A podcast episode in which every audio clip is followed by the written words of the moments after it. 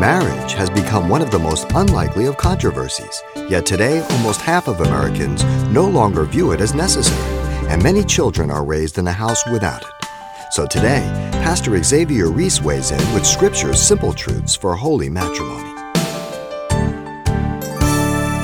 They did a study in uh, The Day America Told the Truth, a book by two professors from all the United States, uh, from east to west. Marriage did not mean what it always meant. Across America, the majority of men and women believe in their hearts that it was a good idea to live together before marriage. It started in the late 60s. It took off in the 70s. It, it just contaminated the whole nation throughout the 90s. And here we are now, rotting from within. Yet statistics show that those who did had a greater chance of divorce. Almost half of all America took the thought one step further. Nearly half of Americans said there was no reason to ever get married. And even when children were involved, only 32% of Americans believed it was it should even stick it out for the sake of the children. Divorce, in fact, was what happened to most marriages.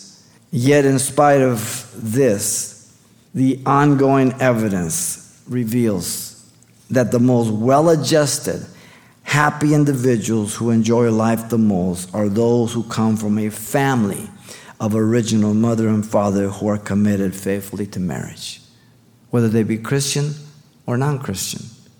The home is the key. One marriage, original parents, stability, character, commitment, life.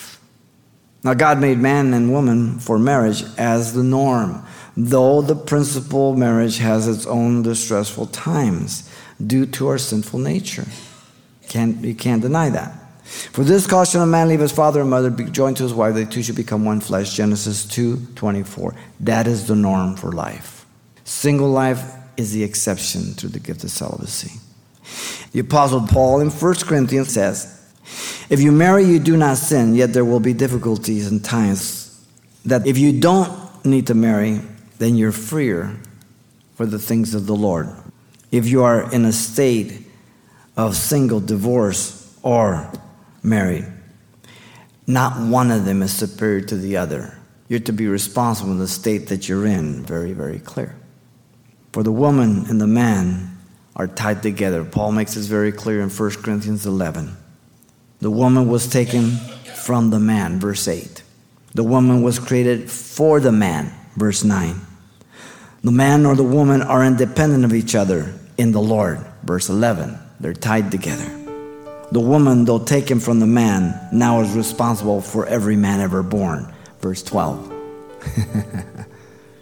Two is always, always better than one in the Lord. Wow.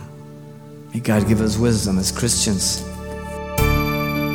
You've been listening to Simple Truths with Pastor Xavier Reese, a daily devotional of the enriching and precious truths found in God's Word. We're glad you've joined us and want to mention that today's message, as always, is available on CD for anyone who gets in touch. To make your request, give us a call at 800 651 8352. That's 800 651 8352 or write us at Simple Truths, 2200 East Colorado Boulevard, Pasadena, California, 91107. Or visit our website, calvarychapelpasadena.com.